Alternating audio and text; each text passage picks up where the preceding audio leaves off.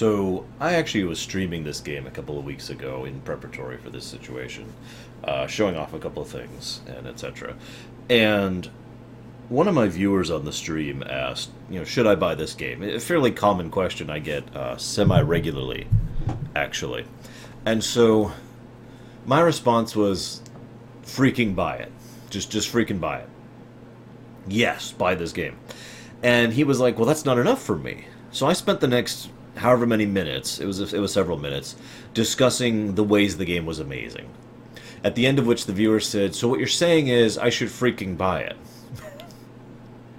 that is kind of Kingdoms of Amalur in a nutshell. Freaking buy it.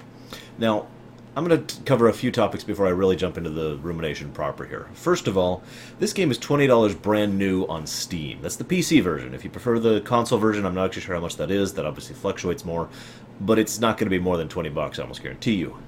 If you wait for a Steam sale, it's about 5 bucks. Given the recent uh, media coverage about games being worth their buck and how long a game is versus how much money you're willing to pay into a game, etc. And the fact that some players literally will refuse to buy a game full price uh, if it's not so many hours and whatnot. By the way, no judgment. It's just this is a true thing, and a lot of people have been paying attention to this topic lately. Given that, the fact that this is a game that you can get for twenty dollars new, that well, admittedly, I haven't 100%ed. I've about 60%ed so far, and I, I literally had to cut myself off. I had to chop myself off and stop doing all the quests and all the extra content because I was just running out of time. I've been playing this game since November. Uh, last I checked, which was not counting the playtime I did today, I was at 71 hours on this game. Yeah. now, that being said, uh, with regards to whether or not you should buy it, it is worth noting that there are. Uh, I'm going to be talking, of course, over the next several minutes, mostly about gameplay. My first page here is almost entirely uh, about the function of the game, the gameplay, the way it's presented, etc. With the second page being more lore-related stuff. So, um, you know, I'll, I'll obviously be quantifying my opinion here, but one thing I want to get out here really quick: there are two significant barriers to entry in this game. I will be honest about that. The one of them I already basically told you. It's huge. Kingdoms of Amalur is a huge game, on par with any BioWare or Bethesda game, in some cases beating them out for sheer size, quantity, and quality. Or not quality, but, I mean, the, the point I'm trying to mean is it's not just, and go kill five boars. There's lots of stuff to do, and virtually all of it is worth doing. I'll be talking about that a little bit later as far as the quest. So that's kind of a barrier to entry because not everyone has the time to dedicate to a game like that. If you do, freaking buy it. Um, there is one other barrier to entry, and that's what I call the Hollywoodization. Now, I'll be talking about that a little bit more later, but the simple fact is, I know this game looks like a flashy, empty, Hollywoodized RP- action RPG. It isn't.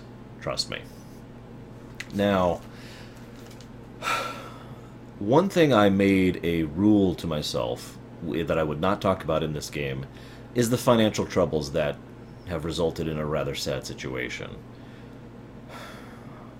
I was actually following the whole situation with the various companies. I don't want to name names. I don't want to point to people. I don't want to be like it's their fault. In my honest opinion, I'm only going to tell you two things. One is that I'm not going to tell you anything about it other than the second thing. And the second thing is it is my opinion, financially speaking and as a gamer, that the blame is on many, many different parties involved. There's no one person who you could point to and say, you screwed this situation up it was a mess. The financial situation was a genuine screwball mess, and it's kind of easy to see why some parties reacted the way they did. That being said, no, I have not forgiven the state of Rhode Island, but not for that. It's for another reason. And again, I'm not going to talk about it, but for those of you who know about the situation, you probably know why I have a grudge against them specifically. Moving on. Now, let's go ahead and talk about the base premise of this game just a little bit. This is a world where everything is fated, okay? Now I'm going to be talking about what that really means after we get past the uh, spoiler marker uh, when we get to the second page of things. But the point is, everything is fated, therefore you always know what everything is going to happen to everyone. Uh, as I tried to explain on my stream, let's say you were fated to kill 100 people and you decided to leap off a cliff to escape that, that wouldn't work something would happen. Something would, would intervene to either save your life or arrange it so that your death would still kill all those people that you were fated to kill. You cannot escape your fate in this setting, with the exception of the player character. And that is the premise in a nutshell. Everything is fated, everything is written down in the history book of destiny, except you. Now, it's hard to explain this to people who don't really think about time in a, uh, well, in, in, the same way I do, to, be, to put it into those terms. I don't even know what to call that. But imagine, if you will, there's a book. And you're writing this book, and you're writing the pieces of the people, and all of a sudden, well, something happens that just changes the words on the page for like not just the page you're writing, but all the pages you've already written, and will also affect all the pages you're going to write. The reason why, and, and to explain what I mean here, whatever's writing the book, the fate, does not even recognize that you exist. So you change the fates of other people around you, but at no point in time are you fated to do anything. You aren't even fated to be free from fate. You don't exist to fate and therefore that's why I say the the pages just suddenly start rewriting themselves because the character, and this is very metaphysical, but the character in the book that is changing the fates of these other people is someone you can't see. You, the author of this book, cannot identify, cannot see. So you're just trying to write around it, but everything just keeps getting changed on you, and etc. etc. until you just throw the book in the fire. Screw it. A book that rewrites itself. That's just crazy. But that is the world they live in, and it explains a lot of the things about the setting and the culture and whatnot. But anyways, that basic premise was something that was the game was sold to me on when I first saw the game come out. There's a demo out if you're if you're still on the hedge of buying this thing. Uh, there's a demo out which is like an hour of free gameplay, and it really is an hour of just here's the game. Obviously, you can't get that far. You're you're stuck within the first region. But the point remaining, you can do a lot of stuff in that hour, and it was like, okay, I'm going to go ahead and try this because the very concept of being the one person outside of time, for all intents and purposes, was something that was really engaging to me. And then I actually played it and loved the hell out of the gameplay, and that led us to me really recommending this game. For those who are curious, uh, I've actually played this game only twice. Uh, once, you know, or much earlier than now, and once for this rumination. Despite only having played this game twice, I do absolutely think it deserves to be in the art category, the top 100. So take that for what it's worth. It's going to be a lot of praise for this game. It's not a perfect game, but a lot of praise. Um, the other interesting thing about the Fate thing is two two facets of this. Number one, it's very meta. What I mean by this is in a game with NPCs who have scripted actions who cannot act in any way except for what they are scripted to do, the only one who has a choice in what they do is the one controlled by the player aka the one not recognized by fate, in this case, the code of the game. You, the person who's not in the software. Nicely meta, but it also ties into gameplay. For those of you who don't know, uh, one of the other selling points of this game, in addition to the story, is the fact that it's it is it is a very action RPG game, and you can play as a rogue, a fighter, a mage, a rogue fighter, a rogue mage, a fighter mage, or a rogue fighter mage. Any of those are feasible. Personally, by the way, I recommend Rogue Fighter Mage for reasons I'll discuss later. So, the fact that you can switch between disciplines seamlessly, literally in the middle of a swing, you could be like, smash them with a giant great hammer, and then immediately stab them with a dagger, and then cast a spell immediately after. No pausing in between. That is actually implied, although never stated outright, to be a side effect of the fact that you have that control over fate. That that absence from fate. You can literally do whatever because you have that capacity, if that makes any sense. Um, so that's a nice way to do that, admittedly. Now, should I talk about that here? No, I don't think I will. Um, what to talk about next? Let's. Uh, well, I talked about the Hollywoodization. The game, uh, again, it looks very much. It very it looks very Hollywood, very flashy, very you know. Uh, we have seen a lot of flashy games in the last 10 years or so that have turned out to be really good. The God of War series, several of the Devil May Cry's, the Bayonettas, etc. So it shouldn't surprise you that I say, despite being very flashy, it is still very good, as I've been saying this in whole video, video so far. It feels like it should be empty flash, a spectacle fighter, basically.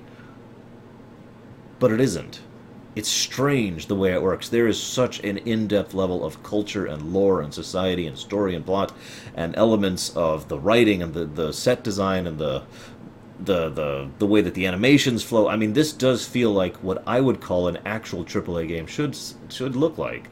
For those of you curious what I mean by that, in my definition, what a AAA game should be is a game that is very, very polished, very, very well produced, very, very well executed.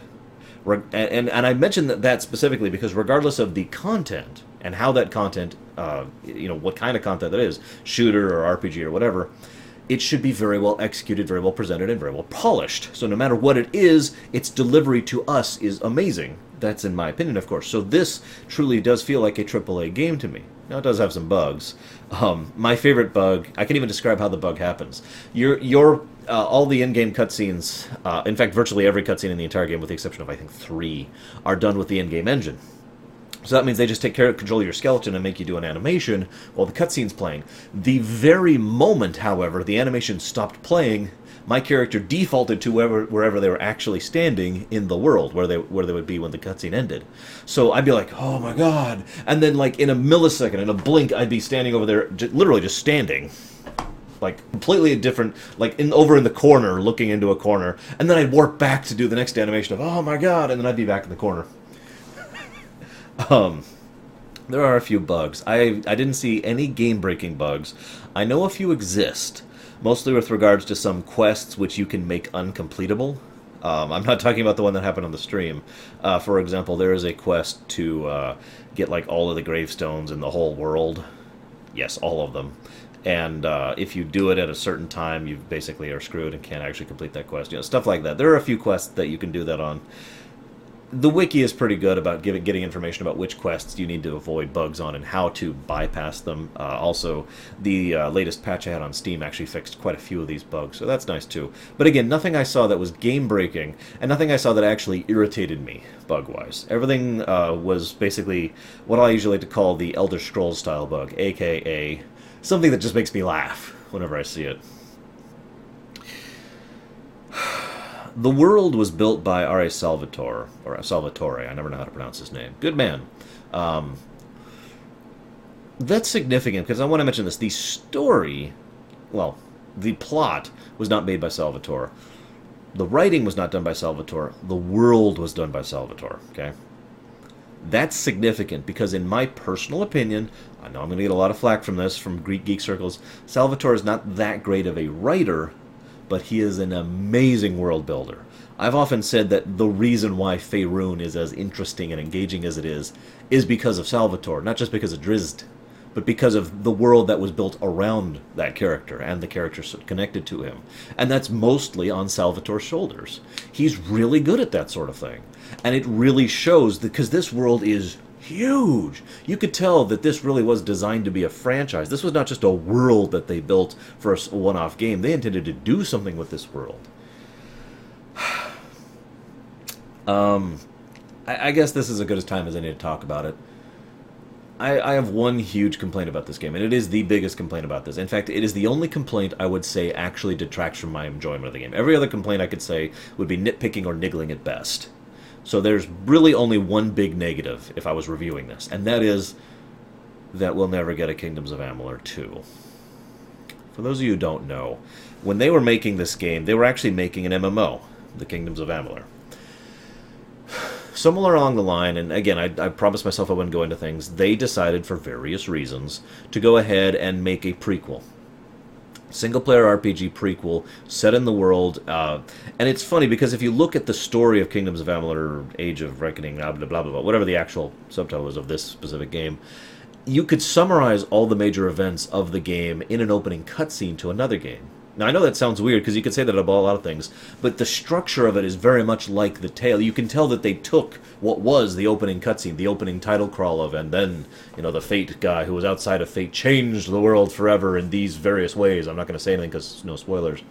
Um, and then you know, and then the game starts, the MMO starts, and yet they did such a good job of that that it was really engaging going through it, and I'm very very glad they made the prologue because if they didn't, there's a good chance we never would have gotten anything. If the, this game had come out in an MMO in the time it did, it probably would have bombed. But at the very least, it would have been nice to at least play through it once because, God, I really want to play the sequel to this game, and we never will! It's gone! Screw you, Rhode Island! Moving on. So the game. Okay, let's talk about. I, I mentioned Niggles. It is a very side quest heavy game. Uh, as just about any Western RPG is, really. Mo- virtually every Western RPG I've ever seen uh, tends to be big on side quests. I like the way they structure this one, okay? It's like this. There's the main quests. There's really only three main quests. The, the main one, the DLC, and the other DLC. By the way, uh, if you get the Steam version of this game, you get the DLCs with it. I recommend it. They're good stuff. Uh, it's it's more content, more story, more lore, blah blah blah. So just consider that a recommendation. I don't know if how that works with the console, to be honest with you. Anyways, so those are the three main quests. Boom. So in other words, the main plots. Then there's the faction quests. Now this is straight out of any Elder Scrolls game. You've got what is effectively the Fighters Guild with the Warsworn. I'll be talking about these factions a little bit later when I get to the lore section. You've got the Fighters Guild, the Thieves Guild, the various houses, etc. And those quests uh, are usually decently long, several quests long, usually very story driven. I shouldn't even say usually. They're always very story driven, a lot of character good good character stuff. You almost always have a choice, usually just one choice at the end of those quests, and that kind of changes a few things with regards to how it ends up, etc.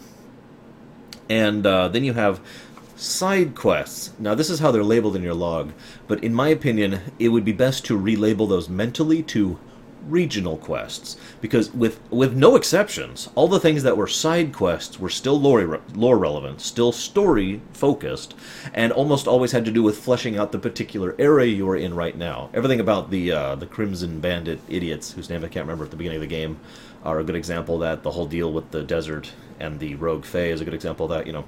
All those stories were fleshed out in the side quests. So again those are basically regional quests. Which brings me with the tasks the tasks are the only quest in this game that I can't really recommend you you do. They're they're basically just here's some golden money to go do X of Y.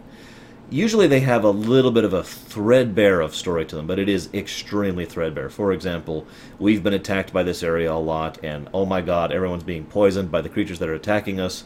Please go out and help me get these things so I can get cure the poison, etc. Not really much of much of a story, just the most threadbare of things. So if you want something to skip, that's my opinion. Go ahead and skip all the uh, all the tasks. Um, oh yeah, I mentioned this on my stream. Uh, there's a, there's a something in the options menu to uh, to change your sprint option. There's one to hold and one to press. Those are the options. Now, to demonstrate, I mean, this is on the keyboard, of course, but in order to sprint in hold mode, you have to hold W and Shift, which is basically like this. You have to be holding W and Shift the whole time. Uh, if you press, you hold W and you tap Shift to start and just activate sprint mode. I strongly recommend, given how much running around and how huge this world is, uh, to shift that to press, not hold. Um, and yes, I made a point of noting that because it, it made such a difference in my enjoyable, uh, enjoyability of this game. Speaking of which, crafting crafting is fascinating, and actually, I think this is good. Uh, the game designer in me likes this idea. It's like this you effectively have two options to play this game you can craft, or you can not craft. Now, I know that sounds kind of weird, but what I mean by this is if you don't craft, you'll have decent amounts of money because you'll be selling all the loot you get. And all that will get you enough gold in order to buy upgrades and new potions and new buff items and whatever it is you need in the next town, right? So great. If you craft, you have almost no money because all of your uh, all the things you could sell are being broken down into parts in order to make new stuff. However, you will always have brand new gear and potions and buff items, etc., because you're just making your own. In other words, both methods are fully feasible. And I like that. That is really good game design, in my opinion. Making both possibilities fully optional and it's worth noting that uh, it's easy to go from crafting to golding if you just want to stop crafting very, very quickly and easily. It is not as easy to go into crafting because you really need to be spending those skill points every level on blacksmithing, alchemy, and sagecraft in order to really make that worthwhile. So, not perfect, but still very good stuff. So, uh, for for the curious, I was actually focusing very heavily on crafting. That is my playstyle in general, and just like in most games, uh, especially Western RPGs where you can craft your own stuff, I was a walking death machine thanks to my gear after a while. Which brings me to my next point. This uh, very much feels like an MMO in terms of levels. Let me explain what I mean. When it comes down to it, there are usually three methods of increasing player power in an RPG levels. Now, a lot of JRPGs do this, some Western RPGs do it, but the point is the focus is on your level. Your level, being a higher level, makes you stronger in a significant and noticeable way. In other words, if we were to track on a on a bar here the total amount of player power you have, say 80% of it is coming straight from your level. That's the leveling method. Second method is a little rarer, rarer, eh, and uh, usually seen all over the place. There's no specific genre that likes to do it, and that is alternate advancement. Uh, probably the best example that I can think of right off the top of my head is Final Fantasy VII. Materia is a huge way to become powerful in that game. No, it's not the only way, but if you use Materia to its fullest extent, 80% of your player power comes from Materia, the alternate advancement. Magicite in FF6, um, the uh, the junctioning in FF8, you know, etc. That's what alternate advancement is. There's several other examples of this. Talents, uh, they had the other things in EverQuest. I can't remember what they're called, but anyways. And then there's the third method. This is the one Amalur uses, and it is the MMO method. Your levels make up about, eh, I'd say, about 10% of your overall power, and the way you distribute your skills and talents makes up about another 10%. And the final 80 is your gear it's probably very obvious why that's called the MMO method. In other words, the idea is you you level to get to the point where you can then start getting the gear, and if you get really good gear as you're leveling, your your progress will be much better because you will be so much stronger because so much of your power on that bar comes from your equipment. Uh, I, can name a dozen MMOs that do this because most MMOs do this method. The entire point is so that not only uh, are you focused on your gear and really care about getting new loot, but once you hit max level, you have a reason to keep getting new loot because your your relative power level doesn't stop going up once you hit max level. You keep getting stronger because there's more loot to get and better loot to get. And You see how that works? That's also kind of the Diablo method as another good example of that. Although Diablo is a little more balanced. Diablo is more like 50% uh, loot. But the point is, in Amalur, it is definitely 80% of your abilities and power comes from your loot. Just to demonstrate this, I actually, uh, towards the end of the game, you know, max level 40, whatever it was, um, really nice crafted gear. Took off all the crafted gear and started trying to fight just basic trash mobs, and I was having a hell of a time with them. Now, I could beat them, but it took forever. My damage plummeted by like a tenth or, or, rather, to make that more clear, I was doing about 10% of the damage I was doing prior, so I guess I'd be like 9 tenths uh, to explain that properly. So much of my combat capacity, and live capacity, and heal capacity all came from my equipment. And I had like no mana too, and no health, so all of a sudden hits were really creaming me, in addition to the fact that I had no armor, and I had like four spells in me before I ran dry. I almost died in that single trash pack because I was so unprepared for how brutal it was going to be. By the way, for reference, speaking as someone who really enjoys challenge modes, a no equipment challenge mode actually sounds like a lot of fun in this game, and I kind of am thinking about doing that someday. For that reason, to just completely nerf yourself down that far. Same thing as doing a low level challenge in uh, like Final Fantasy or whatever. So keep that in mind. Uh, your equipment is going to be your life, your your power in this game. So, really be focused on on getting the best gear you can. Um, one other thing I like about the hybriding method, I know I touched on this briefly before. Um, it's very they they manage to strike a unique balance. You do have to basically pick early on. Like I said, you only get about forty something levels before you get level cap. I forget the exact number. Um, so you do want to have a plan in mind because you have a finite amount of points to distribute, and those points are going to determine what uh, builds you're going to be able to do. Right. So, for example, if you want to be uh, the fully hybrid universalist build, which, by the way, is what I personally recommend for anybody playing this game for the first time, you need to have 37 points in all three builds, which is going to take you almost to max level in order to do. But once you get there, you're in you're insane. You take less damage from everything. You do more damage in everything, and this is really crucial. You get three bonus points in every single one of your skills, not your combat skills. Your out of combat skills, crafting, persuasion, you know, um, you know, all that kind of stuff like you would see in a Fallout game. The ability to uh, to perceive, um, the the mercantile, you know, stat, you know, all that fun stuff. All that is improved by three. All of them are, which is the equivalent of, uh, I think, like thirty levels worth of points that you gain just from managing that. So that's that's really significant. And of course, like I said, you're better at everything. I also really like switching back and forth between daggers, uh, swords, shields, and magic, but that's my playstyle. But my point I'm trying to reach here is that if you want to be just a warrior, you can. It is actually very rewarding to be just a warrior. It is very rewarding to be just a rogue, and it's very rewarding to be just a mage. There's enough abilities with enough diversity that you can put points into, and the bonuses you get for your specialization are sufficiently high that no matter what you pick, it is good, as long as you're still progressing. And hence, the one, you know, the focus, the du- duos, or the single trio all work out really, really well. And that kind of balance is very difficult to pull off, and I think they did a really good job of that. Speaking of which, um, the specs give you bonuses. That's really all it boils down to. Like I said, the Universalist one, for having 37 points and everything, uh, gives you all the bonuses I mentioned earlier. They have another thing called Twists of Fate. This is really cool. This is something I actually do in my D&D campaigns. It's basically another way to make you more powerful that is solely related to story and I like that. A twist of fate is literally you've done this particular quest arc to completion, and as a result of, of, of the lore, of the story of the world changing, you are now stronger in that, that, that kind of a way. And in almost all of those uh, faction quests I mentioned where you have a choice, that choice will affect which twist you get, so you can get different bonuses based on your choice. I really like that. It's a great method and kind of fits in the thing. Um, I made a uh, point here. The, the game kind of plays like a console game, but not really. Uh, it only took me a few minutes, and I mean literally just less than a less than an hour to really get used to the controls. Mouse for camera, WASD for moving, buttons for doing. You know, it, it was all very smooth and quick for me. Uh, I actually cannot picture playing this game on a controller personally. That's just my preference.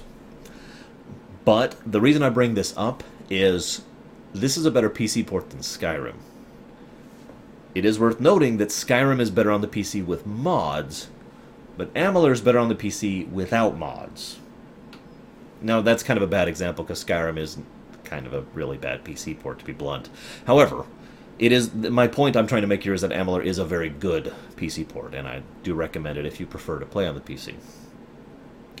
Uh, there, speaking of mods, there are virtually no mods for Amalur. There are some. I went looking. Uh, I decided not to mod it for this playthrough. It's mostly cosmetic, aesthetic stuff, and you know, here's how to change this thing and that thing. Very little stuff. Not really worth getting into, all things considered. I mentioned that I had another niggle, or rather, that I had several niggles. One of the other ones is the respawning. It gets tedious to given how much you run around in this world, for the fact that there's almost always enemies there. It's one of the things that contributes to its MMO feel. You go to town, and it's like, okay. Then you leave town, and the enemies that you just killed maybe like five minutes ago are right are already back, and they're still in the same spot. And it is actually very difficult to run through enemies. Possible. By the end of the game, I was actually getting really good at it. There's kind of a, a way to do it, kind of a buck and weave thing. Um, it's possible to do, but it's irritating to have to constantly run from battles because not because you're you know you're low on health or whatever, but because I don't really have any reason to be fighting these things. They're just going to waste my time. You know, it felt tedious, and it's probably one of the only things gameplay wise that actually bugged me about this game. Amalur is a unique game in the fact that it is kind of a mix of a large number of Western RPG style things. Um, I saw someone make a list once. It was about 12 different games and all their influences and how they were felt in the game. I'm going to give you a much smaller list Oblivion, Fable, World of Warcraft, and God of War. Or Devil May Cry or Bayonetta. They're all basically analogous here, but God of War I feel works better for reasons I'll go into in a minute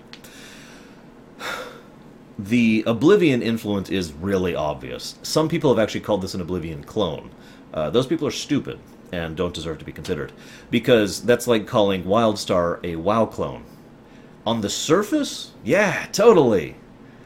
When you actually look at it with any level of depth or, or actually analysis whatsoever, no. Now there are some bare bones structures, structural similarities between Oblivion and Amalur. It's got uh, the ability to attack NPCs in town. It's got a crime system. It's got you know crafting, as I already mentioned. It's got a lockpick thing. It's got faction-based quest. It's got a main quest thing, etc. Uh, et it has a bit of level scaling. It's very strange the way they do it. Um, essentially, what happens is enemies can scale within a range to your level. For example, that that given enemy over there will have a range of like level three to level eight, and if you happen to be level eight or higher, then it will be level eight, but it'll never go above a level eight. But then there's the fact that their health also scales based on a lot of other factors, which also includes your health, and it's just kind of weird. Um, but the bottom line is, it never bothered me the way that scaling does in other games. In fact, to be blunt, I almost never even noticed the scaling. Uh, I only noticed it once when I enacted a very, very uh, horrible bug, which I will. Uh, which I did on purpose, it's worth noting. I was actively trying to make it happen. Basically, I gave myself a bajillion health, and then everything else had a bajillion health, and battles started taking like 40 minutes with a spider. um, so that's how Oblivion has felt. The way Fable has felt, the uh, the three disciplines thing, you know, fighter, mage, uh, rogue, and the fact that you can really focus on one or try to uh, do a hybrid thing, and uh, to a degree, the way the towns are laid out and some of the action RPG elements do feel like Fable done right. Uh, I've often heard Kingdom of Amalur be described as this is what Fable should have been, and it's actually a fairly accurate statement. Uh, if if Fable had come out as this game, I would have played the hell out of it. Oh my god, I would have bought an Xbox for that game. Um, the World of Warcraft elements are very obvious. I've already mentioned several ways this game is very MMO-y. The respawns, the the way the market kind of moves with you, the fact that you increase your bag size by buying new bags. You know, uh, granted, there's other games that do that. There are several MMO aspects of it. That's just all I'm going to say. And uh, finally, the God of War thing. See, I mentioned the action RPG thing, but really, I, I can't think of many action RPGs that are this much action. Most action RPGs tend to hit more or less right in the middle ground of, you know, turn-based combat and fully fluid, you know, God of War combat. But this is like way over here. In fact, if not for the fact that you have equipment and can switch between weapons like like I said instantly, this would feel like it's like it's playing like a God of War or a Devil May Cry or a Bayonetta. It it feels like that gameplay wise, and I like that. I love that gameplay style. Um, that is something to note. If you don't enjoy the combat of this game, like I said, there's that demo to try. You're probably not going to like this game because that is the combat of this game all throughout, and there's lots of combat in this game. So keep that in mind. Other thing that, that I meant make me mention uh, God of War specifically is the takedown things. I guess I'll talk about that here. Um, this is a, a, a, great example of, of story and gameplay integration. There's a lot of that in this game you are outside of fate. Like I mentioned, you know, the person rewriting the story that the author can't even see. So, under certain circumstances, you can perform a reckoning move. It, it, reckoning, again, is very much like God of War. You activate it, every enemy on the screen is slowed down, you're sped up, you do more damage, you have greater range on your attacks, etc. You're basically better in every way, and they're worse in every way. And you can do a finishing move on anyone who reduced to zero health. So if you do a finishing move, you do this little animation and do something really cool, I'll talk about in a minute, and then you kill them, and then time reverts to normal and you get bonus exp. And there's a different type of killing blow special thing you can do with each type of enemy. It's always going to be the same type of attack for the same type of enemy. But given how many types of enemies there are, that's quite a few different attacks you can do throughout the course of the thing, quite a few different uh, you know, finishing moves. The other thing I mentioned what you do, and I want to stress that I mean this as literally as possible, you rip their fate out of them and physically beat them to death with it. To explain what I mean by this, let's say you walk upon, because you're hideously evil, you walk upon a, a villager and that villager is going to live for another 60 years. He's fated to live another 60 years and grow old and have kids, and he's going to meet this sweetheart, but then, you know, he, she's going to die in a kobold attack, and he's going to be heartbroken, and he's going to devote himself to this mission. He's going to help heal these people and get these people together. All this stuff across his next 60 years of life. You just ripped all of that out of him and beat him to death with it, physically. That's why I mean you change the whole of the book with basically everything you do. And in fact, that leads to a major theory, which I will not be mentioning now because we're going to say that after the spoiler section. Uh, but one of my big theories about the game is, is related to that.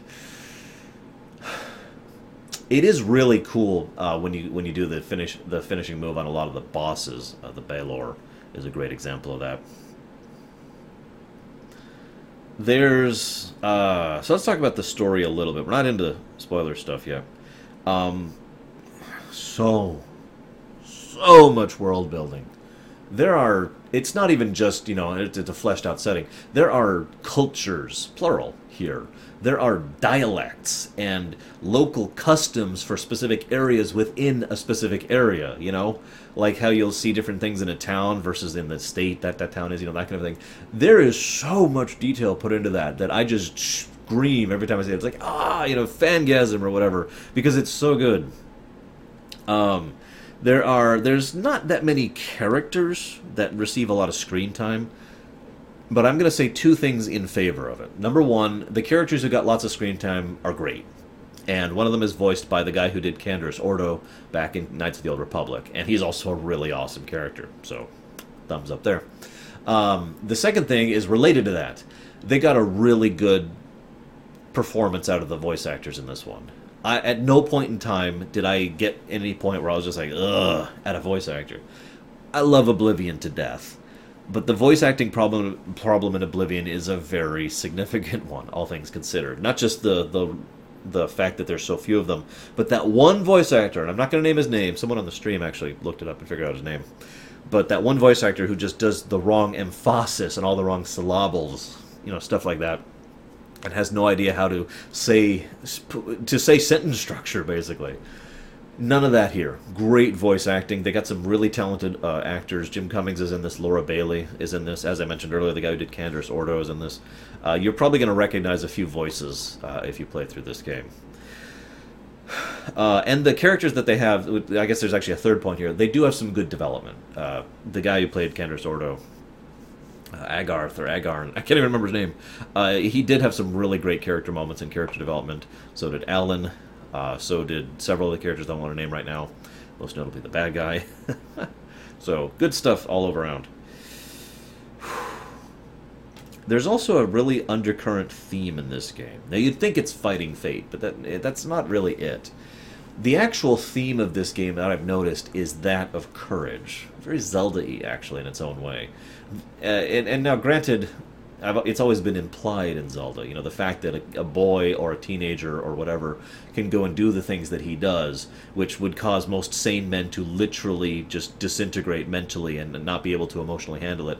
Link goes off and does, and and the courage that is necessary to do that is not just within the Triforce; it is a very fundamental theme of how the game works, right? And there's all sorts of theories about that, but that really is very strongly emphasized in this one not just in the main character, not just in the player character, but in all the NPCs around them. Your very existence inspires courage in others, inspires others to do things they would never even consider doing. Part of that is the fate shifting, but most of it is, well, let me put it to you this way. Imagine that you're fated to do ABC. Now, keep in mind, I didn't mention this earlier, this is actually kind of fundamentally important. You know that you're fated to do ABC. There are people who can actually read your fate and unlike in, oh, I don't know, say real life, they will predict it accurately. 100% accurately, I might add. They will tell you exactly what's going to happen to you. They can tell you some of what's going to happen after you die, you know? So, you know ABC is going to happen to you. Given that, you also know you don't really have to try. Not really, because it's going to happen anyways, right? Then you see someone who has no fate. They have pure, unadulterated free will. And they are choosing to do these things, these acts of, of daring and courage, and again, the link factor. Pulling off things that would make most people go, ah! That's inspiring in its own way. And you can see several NPCs are inspired by what you choose to do. There's a great line by one of the kings you meet, who's voiced by the guy who played Balthier. Or no, no, not Balthier. That's actually a different actor. Uh, he's voiced by the guy who played uh, Cecil in Final Fantasy IV DS. Can't think of his name either, but he's a good actor. Anyways, um, you talk to him, and he says a great line, which I don't remember word for word, but it's basically there have been many people who have been fated to be heroes and have done so because it is their duty and courage and you know whatnot. You, without any requirement or strings upon you, have chosen to do so, which makes it all the more greater. This world is very patterned. It's wonderful because it's patterned literally and it's patterned metaphorically. The very layout of certain areas adheres to a sort of pattern, which I don't know how to describe. It's almost a subliminal thing. Um, but almost everything bears the same concept of the spiral. It's an overarching motif throughout the entire work. Pay attention sometime if you play through it, or if you've played it, think about it for a while. The spiral is represented everywhere in this game, often in very subtle ways, like the layout of a dungeon or the way the ground works, etc. I love that because at the very, very, very, very end of the game, as you're approaching the last boss, there are banners up that bear her symbol, and it's a spiral. The entire world is patterned, and that was very deliberately done, because this is a world governed by fate. The world is patterned. That's that metaphorical part. The world literally has to run along its same cue that is destined to do. Well, we're going to go ahead and do a spoiler alert. Let me, uh, I haven't used this one. Let's see if I'm uh, rusty here.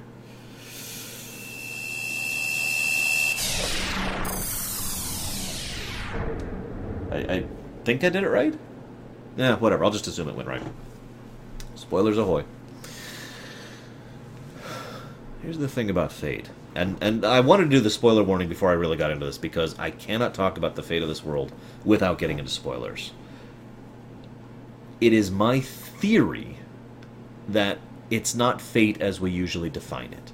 Usually, when we say fate, it is well, it's like the book example. Um, for those of you who don't know what I mean, uh, it's a theory that has to do with the fact that time is already written. Everything that already has happened always has happened. Everything that is happening will happen.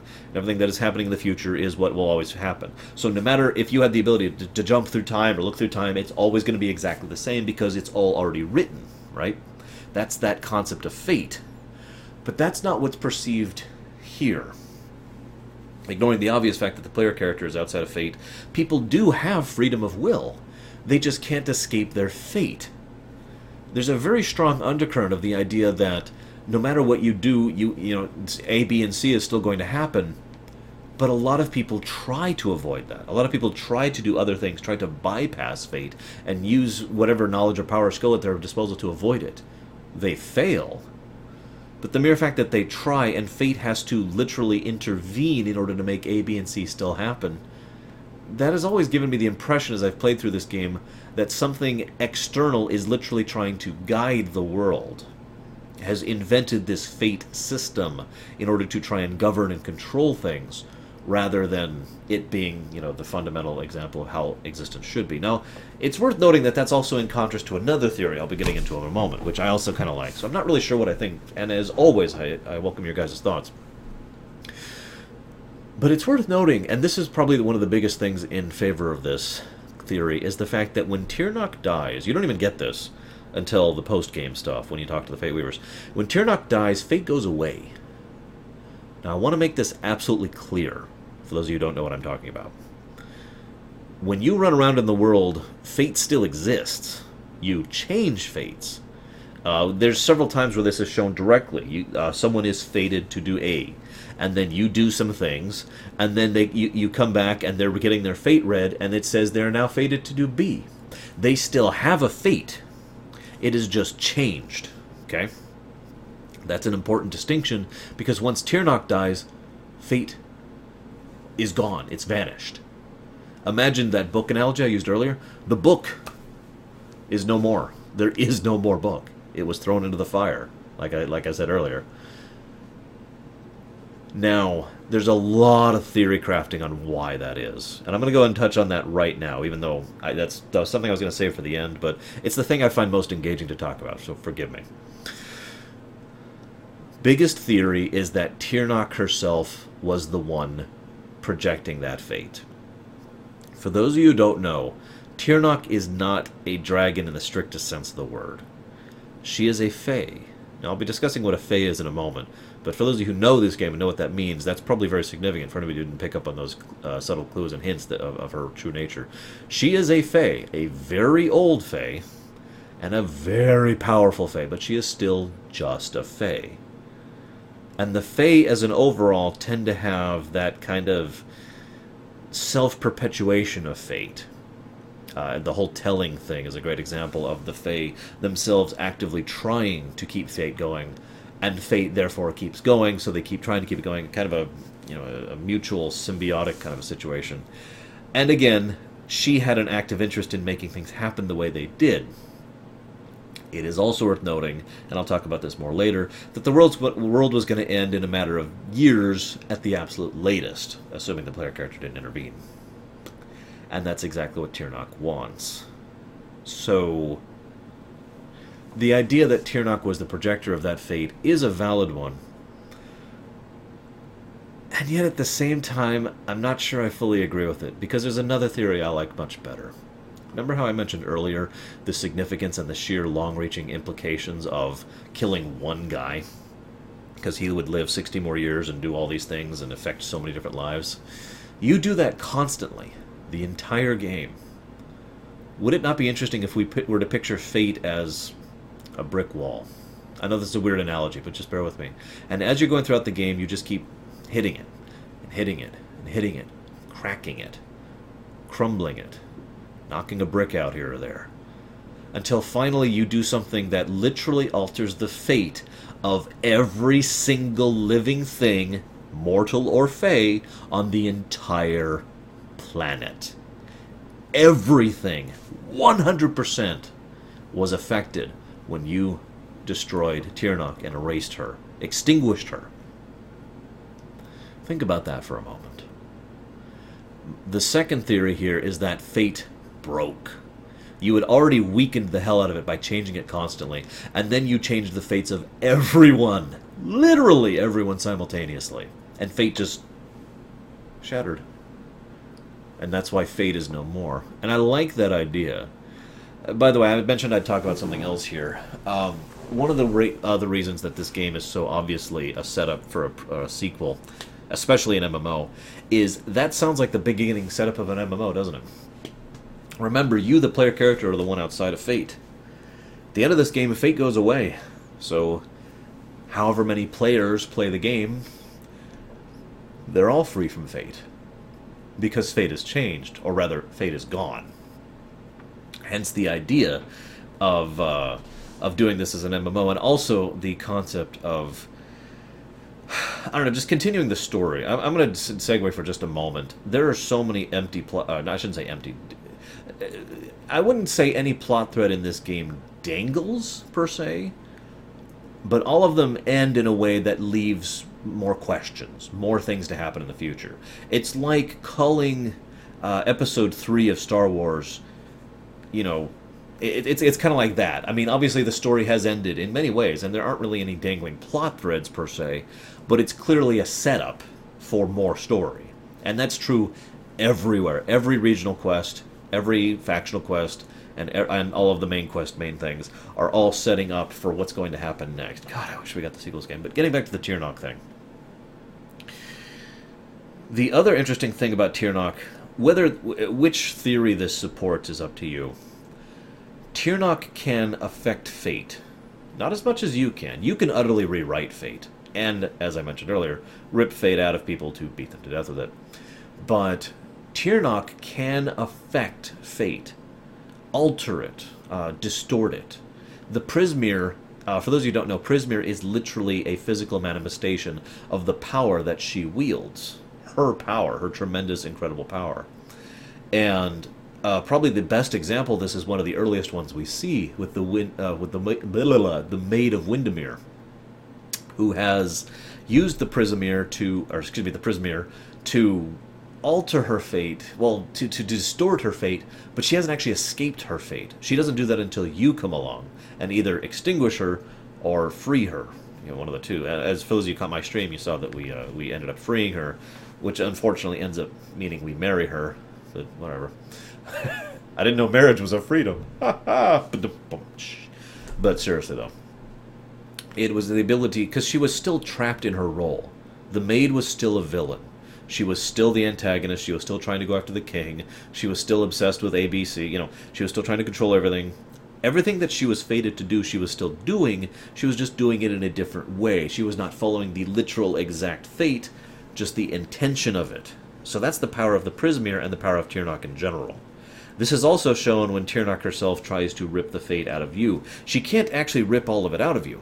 She can't actually do what you can do, but she can splinter it just a little bit and alter your fate just a tiny bit, which then results in you having to literally get your fate back from her. By the way, I'm sorry. One other thing uh, I wanted to mention with regards to the MMO setup. You would think with an individual as stupidly, ludicrously powerful and world-changing like the the Fateless one, which is what the player character is called, uh, there would be no possibility for a sequel because they would just be too big of an NPC in that game. Except they're not powerful anymore. Remember everything I said about how they could switch you know skills at will and they could change people's fate and, and and were the only people with free will all of those advantages have gone away now the fateless one is still a very skilled whatever it is they are that they learned and earned but they are effectively no different than any other high level adventurer at that point because all of their special abilities have vanished because fate went away nicely done touch on their part i just felt like pointing that out let's talk about uh, one other thing while we're talking about Tirnoch here.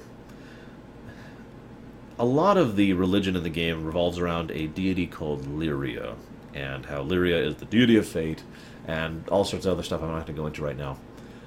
There's a strong theory I've seen many times that when they, uh, knowingly or not, when they what they mean when they see Lyria is in fact Tirnoch, that they are actually following uh, some vestiges of, of teachings that came down from her from forever ago, back before Tirnoch was sealed, or from people who heard her when she tried to transmute uh, her thoughts out into the world, etc., etc. Not just just tossing that out there as food for thought. Um, I, I keep I keep staring at this note and I keep just hesitating because, as I mentioned, I cannot do this game's lore justice. There's just too much to talk about, and I and it's late and I'm tired.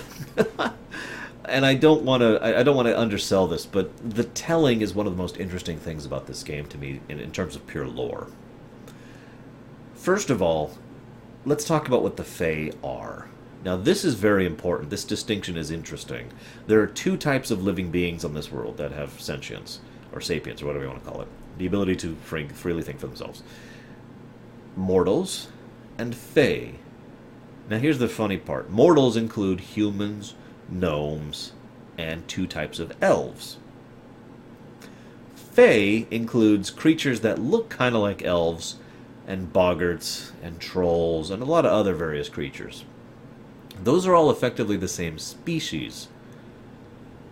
That has some interesting implications, not the least of which being the fact that those creatures do have the same level of capacity for intellect, sapience, etc., that the the you know the, the the walking around looking like elves Fae do. They just don't. Now I'd say by choice, but no, it's by fate, as we mentioned earlier. That had some interesting. Uh, that's again, that's one of those things that I would really love to see the implications followed through on in the sequel. We'll never get. Ah. But I would love to see a kind of, to summarize excessively, droids from Star Wars situation with those other uh, lesser Fae. But the Fae, but from now on, when I say Fae, I'm mostly going to refer to the Elven type Fae, okay? Those Fae, I want you to imagine the kind of society that would be built around two principles. One, if at any point in time you die, you'll reconstitute. It may take a few years, but you will always be back. Death is completely impermanent. Yes, that means elves who are mortal can die. Just pointing that out. Um, two, everything is fated. Everything the impacts that has on a society are are monumental. I can't even begin to talk about it. One of my favorite fan fictions of all time was one about a game called Asheron's Call, which you may or may not have heard of. And the fan fiction was all centered around examining the type of society that is built around a world which cannot die. If those of you don't know, in lore, there's these things called life stones in Asheron's Call. So if you die, you're back at the life stone. Now you lose a little bit of vitae, or vitae if you prefer which has to be earned back, and you're weakened until you do. But that's a small price to pay for the fact that you get sent right back to your your uh, lifestone with your body fully rebuilt and remade.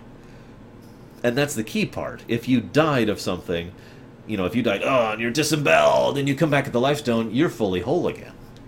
Think about what impact that would have on a society. Now, for those of you who watch uh, Torchwood, Miracle Day tried to touch on this, and in my in my honest opinion, failed miserably mostly because they couldn't keep consistent with it, and the story really started to peter out towards the end. But at least in the early parts, they made some really good points about what a world would be like without death. The impact that can have on a society is beyond measure. I, I literally can't even begin to talk about it, and I will not. Because I wouldn't even know where to begin or end. I would just keep talking for the next five hours, and nobody wants that. Suffice it to say, I find the concept fascinating, and I love the idea of, of the way it's presented. I'll give you a specific example. This is my favorite example. I shared that with my sister recently, and she loved it. There's a Fae who is the king of the House of Ballads. This is a pretty early on thing. And he is the great king and a great warrior king. Now, the way I described it to my sister, and the way I'll describe it to you, is he is an actor. Bruce Willis is not actually that incredibly badass, right? He portrays someone who is that badass. That's the kind of same, same kind of thing I'm going with here. This king had never actually had to do any real thinking or hard work for himself because he knew what his fate was. Anytime he went into battle, he knew if he was fated to win or lose. And if he was fated to win, he'd just win. And if he was fated to lose, he would just lose. And any decision he could have made, he only made because it was fated to be so. He was in every way not a leader, not a king. When the Maid of Windemere starts warping the fate a little bit, he gets terrified. He is a he, he reveals his cowardly nature and and this is true in virtually all of the Fae, I think, because the Fae as a overall do not literally do not have the capacity to understand change, because change is an an, an, an antithesis. It's a complete anathema or anathema, or however you want to pronounce that, to the Fae. The very concept of change, because their very existence is static. And so when when faced with it, he crumbles, and he gives the only person he knows who can handle this you, the person who is doing something about the situation and has has taken charge because you chose to, but you know without any strings on you. I've got no strings. Oh, sorry. Um, the rain. You actually become the new king of the House of Ballads. That is a great example of how that infa- affects them. And much much talk is done throughout the course of the game about the vast differences in perspective between the Fae and the mortals. Keep in mind, this is with fate being taken in mind. Mortals know about fate too. They can't see it as much, and they don't have the telling, which I'll get into in a moment. But they still know they are fated, and they can go to a fate weaver and say, What's going to happen to my life? Oh, ABC. Well, that sucks. okay, whatever. But the Fae, they are a concrete slab. They don't change, they don't alter the only times that anything ever happens to change the Fae at all, it's always affected by either you or the Prismere. Fun little side note. This is implied heavily but never stated outright that when you kill a Fae with fate, you permanently kill them. In other words, remember how I mentioned earlier that a Fae will always reconstitute? They won't if you kill them in that reckoning sort of manner. At least that's what I believe.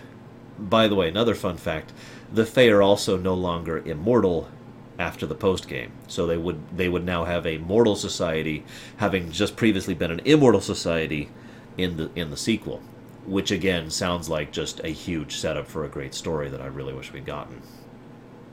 So, because again, think about a society that has never known death or change, which suddenly now knows both, just like that. Yeah. The telling then the telling is really fascinating. There are stories in Fae culture and lore, and they retell them every now and again. And the telling is basically you take a role from the story, you literally take that name, and that name becomes your identity. And the world will literally shift to accommodate the fact that that story is happening again. My favorite example of this is again early on when you uh, this this person is like, you know, I want you to help me summon a troll from ages past because he has a valuable gem on him I want to steal. How do you summon it? Well, the troll is part of a telling, one of these stories. So what you do is you go in and act all the instance, all the things that happened in the beginning parts of the story, and then the troll is just there. Keep in mind he was dead prior to this, and not due to be resurrected for several more years. But he just gets right back up and, and comes after you because the telling is happening. So the world will literally reshape itself to to fit a story that is being told at any given point in time. This happens a lot with the course uh, through the course of a lot of the Fae quests too. Um, and we get to see the impact of of Prismere on the telling much later in the game, especially with the House of Sorrows.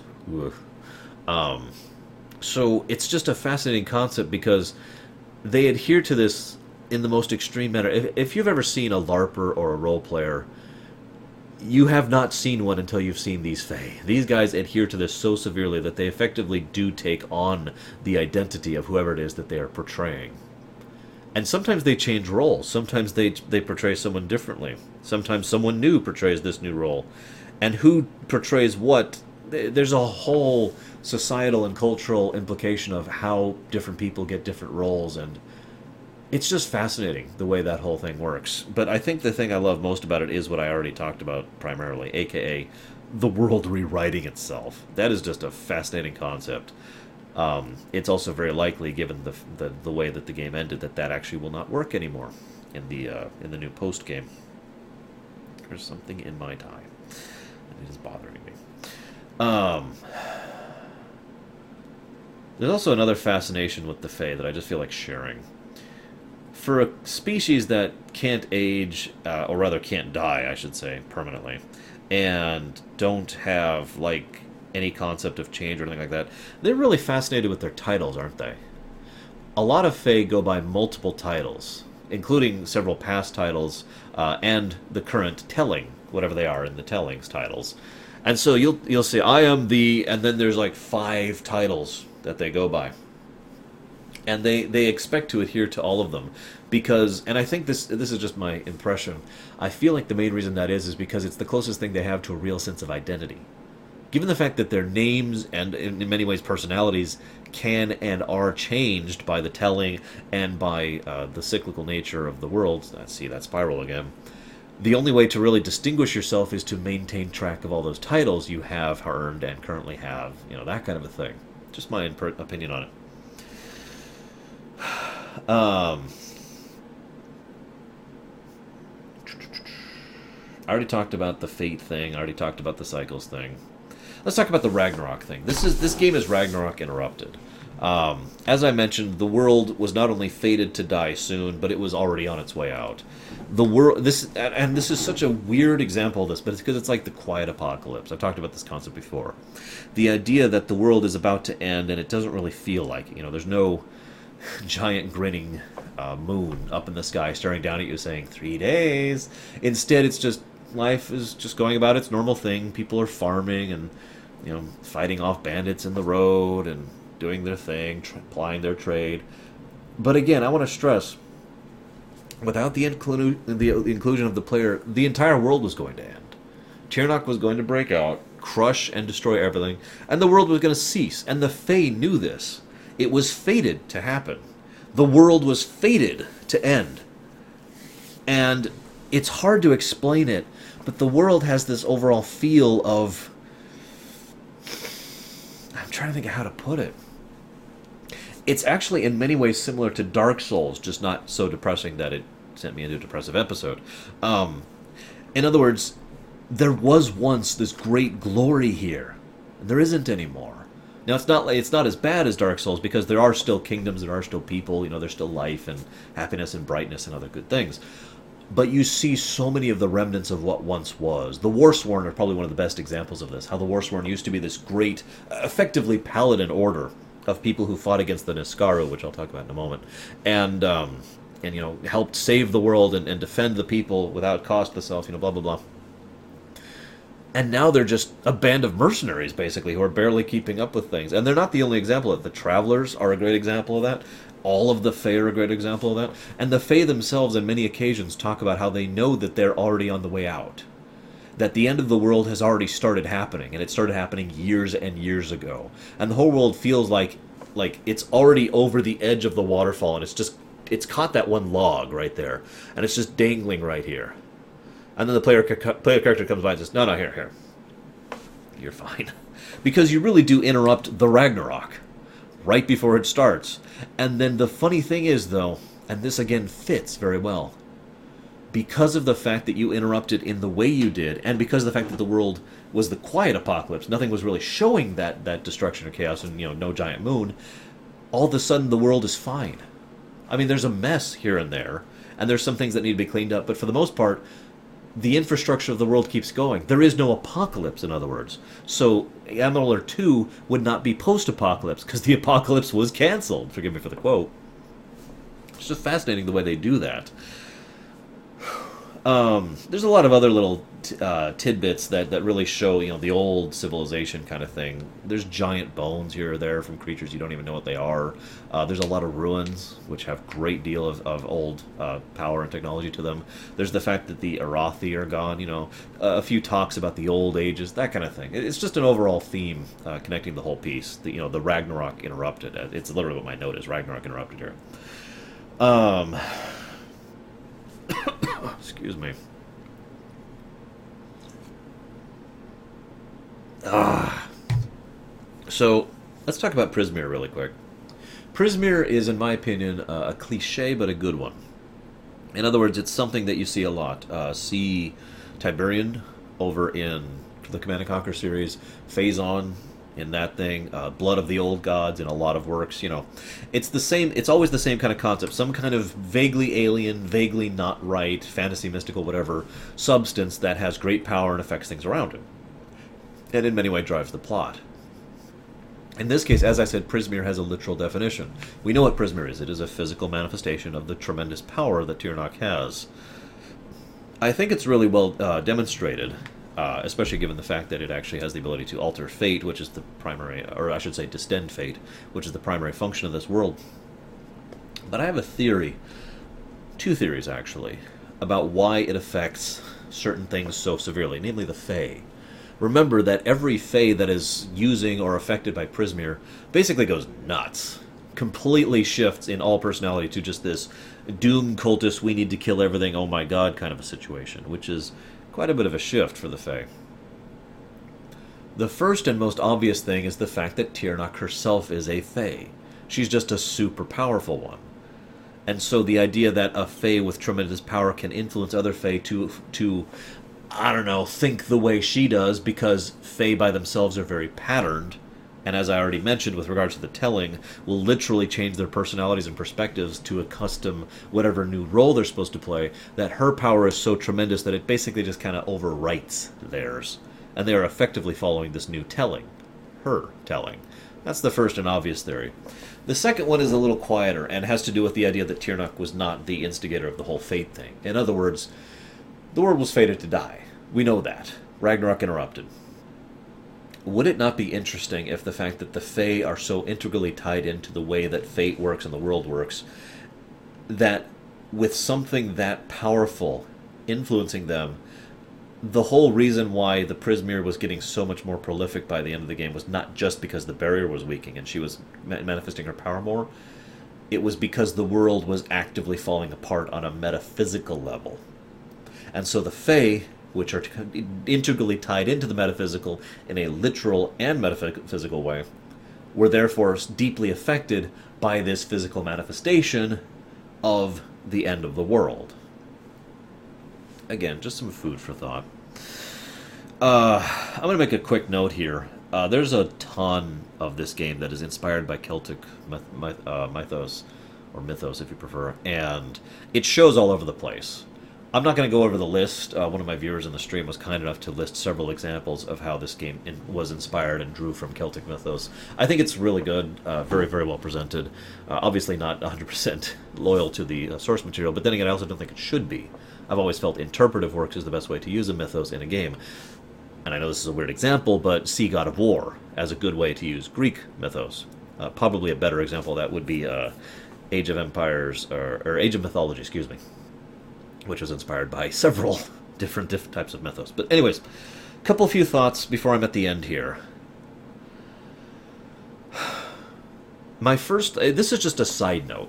I mean, literally, I only have two more notes here, then I'm finally done. Uh, this is just a side note, but the War Sworn immediately reminded me of the Brotherhood of Steel from Fallout. They used to be great, and they ha- they they have good intentions. You know, they're not evil people, and yet they are stubborn and blind, and they their adherence to discipline uh, to to doctrine and to tradition has literally hampered their ability to function, and so they've gotten worse over the years. Kind of sounds similar, right? I mean, the idea of what the the War Sworn were capable of doing back in the day against the Niskaru is is emphasized many times. Again, there's that whole you know glories of the days past theme. And yet, again, nowadays they're mercenaries. Admittedly, really good mercenaries, very well equipped mercenaries, very well you know funded mercenaries, but still a fighting force that doesn't really do much else. You know, if not for the player character coming along. Well, let's just say that I'm not sure what uh, Kamazandu would have actually done, which brings me to my next point. The Arathi and the Niskaru. Now, again, the Arathi and the Niskaru are huge and obvious plot hooks that are never followed up on. In other words, they were meant to be something that would happen in Kingdoms of Amalur 2. Probably the primary focus of the story, or the plot, I should say, uh, of, of Amalur 2, at least the first, you know, the first arc of the MMO. At least that's my opinion. Because let me explain what I mean. The Niskaru are basically demons, and the Arathi are basically angels. Now, I know that's a simplification, but it's the simplest way to get across the information in a few, the fewest amount of words. The Arathi left. Again, there's that theme coming in. The Arathi left a while ago. The Arathi are best described as creatures of order. Uh, they were very much in, inclined towards life, cooperation, coordination, healing, that kind of thing. They were, and I know some people think order is not necessarily good, and that's true, but in a patterned world like this one, order is very much good. And they were very altruistic in many ways, at least from what we understand. Again, you know, tales, mythos, etc. Um, they were very advanced technologically. They were very advanced magically. A lot of the, the ancient artifacts of the First Age are Arathi, and they left. No real understanding or explanation of why. So that, that's just kind of left there for us to ponder. That brings us to the Niskaru, which are agents of chaos. And again, in this case, chaos is basically evil because patterned world, etc. Here's a couple interesting things about the Niskaru, though. I had a theory even before I finished the Warsworn quest that the Niskaru and the uh, Arathi were both actually Fae. Now, again, we already know that Fae uh, can manifest in multiple different forms, and Fae is effectively a type of life form rather than a species itself. So it's not really that out of bounds to say that the Niskaru and Arathi were both Fae, or at the very least just the Niskaru. I mentioned before the Warsworn quest, though, because you literally hear one singular Niskaru talk in the entire game, and it is uh, Kamazandu, the one who talks to you at the end of the Warsworn quest. And he sounds like a Fae does. Same accent, same speech patterns, same overall tone, and it's probably helped that it's one of the same voice actors who voices a lot of Fae throughout the game. But the point remains that wasn't done on, on accident. That really started making me wonder. And again, I feel like the further uh, implications of the Fae and their connection to Tirnoch and what used to happen and all that fun stuff would have been a great thing to explore in the future. Again, no real conclusions here, just food for thought. Um, my final thoughts about this game. I'm done with all that. I, I was actually going to talk about my theories about the fate thing and Tirnoch at the very end, so I've already talked about that, so I don't have that to talk about. The last thing I want to say about this game, though, is that you should buy this game. Now, hear me out, okay? If you buy this game right now, no one who should benefit from it benefits from it, right? The people who made this game disbanded twice. First, when the initial company failed, and then when they were eaten up, and then were were uh, dissolved again.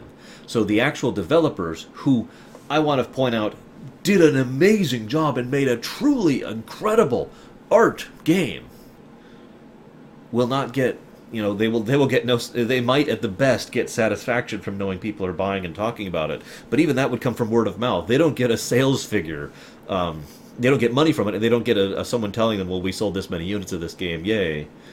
They get no benefit from it. The company who owns the rights to it well they don't really get any benefit from it either and neither does the publisher which in this case is ea so who cares but point being so why bother buying it why do i encourage you so much to buy this game Video games are awesome. And one of the ways video games are awesome, arguably the way video games are awesome, is they bring more joy to our world. This world has a lot of problems in it. And in my blunt opinion, every little tiny thing we can do to increase the amount of joy and happiness and overall contentment that exists in this world as a whole, as an aggregate, is a good thing. I encourage you to buy this game so you will enjoy it. I encourage you to enjoy it because that makes the world a better place. you next time.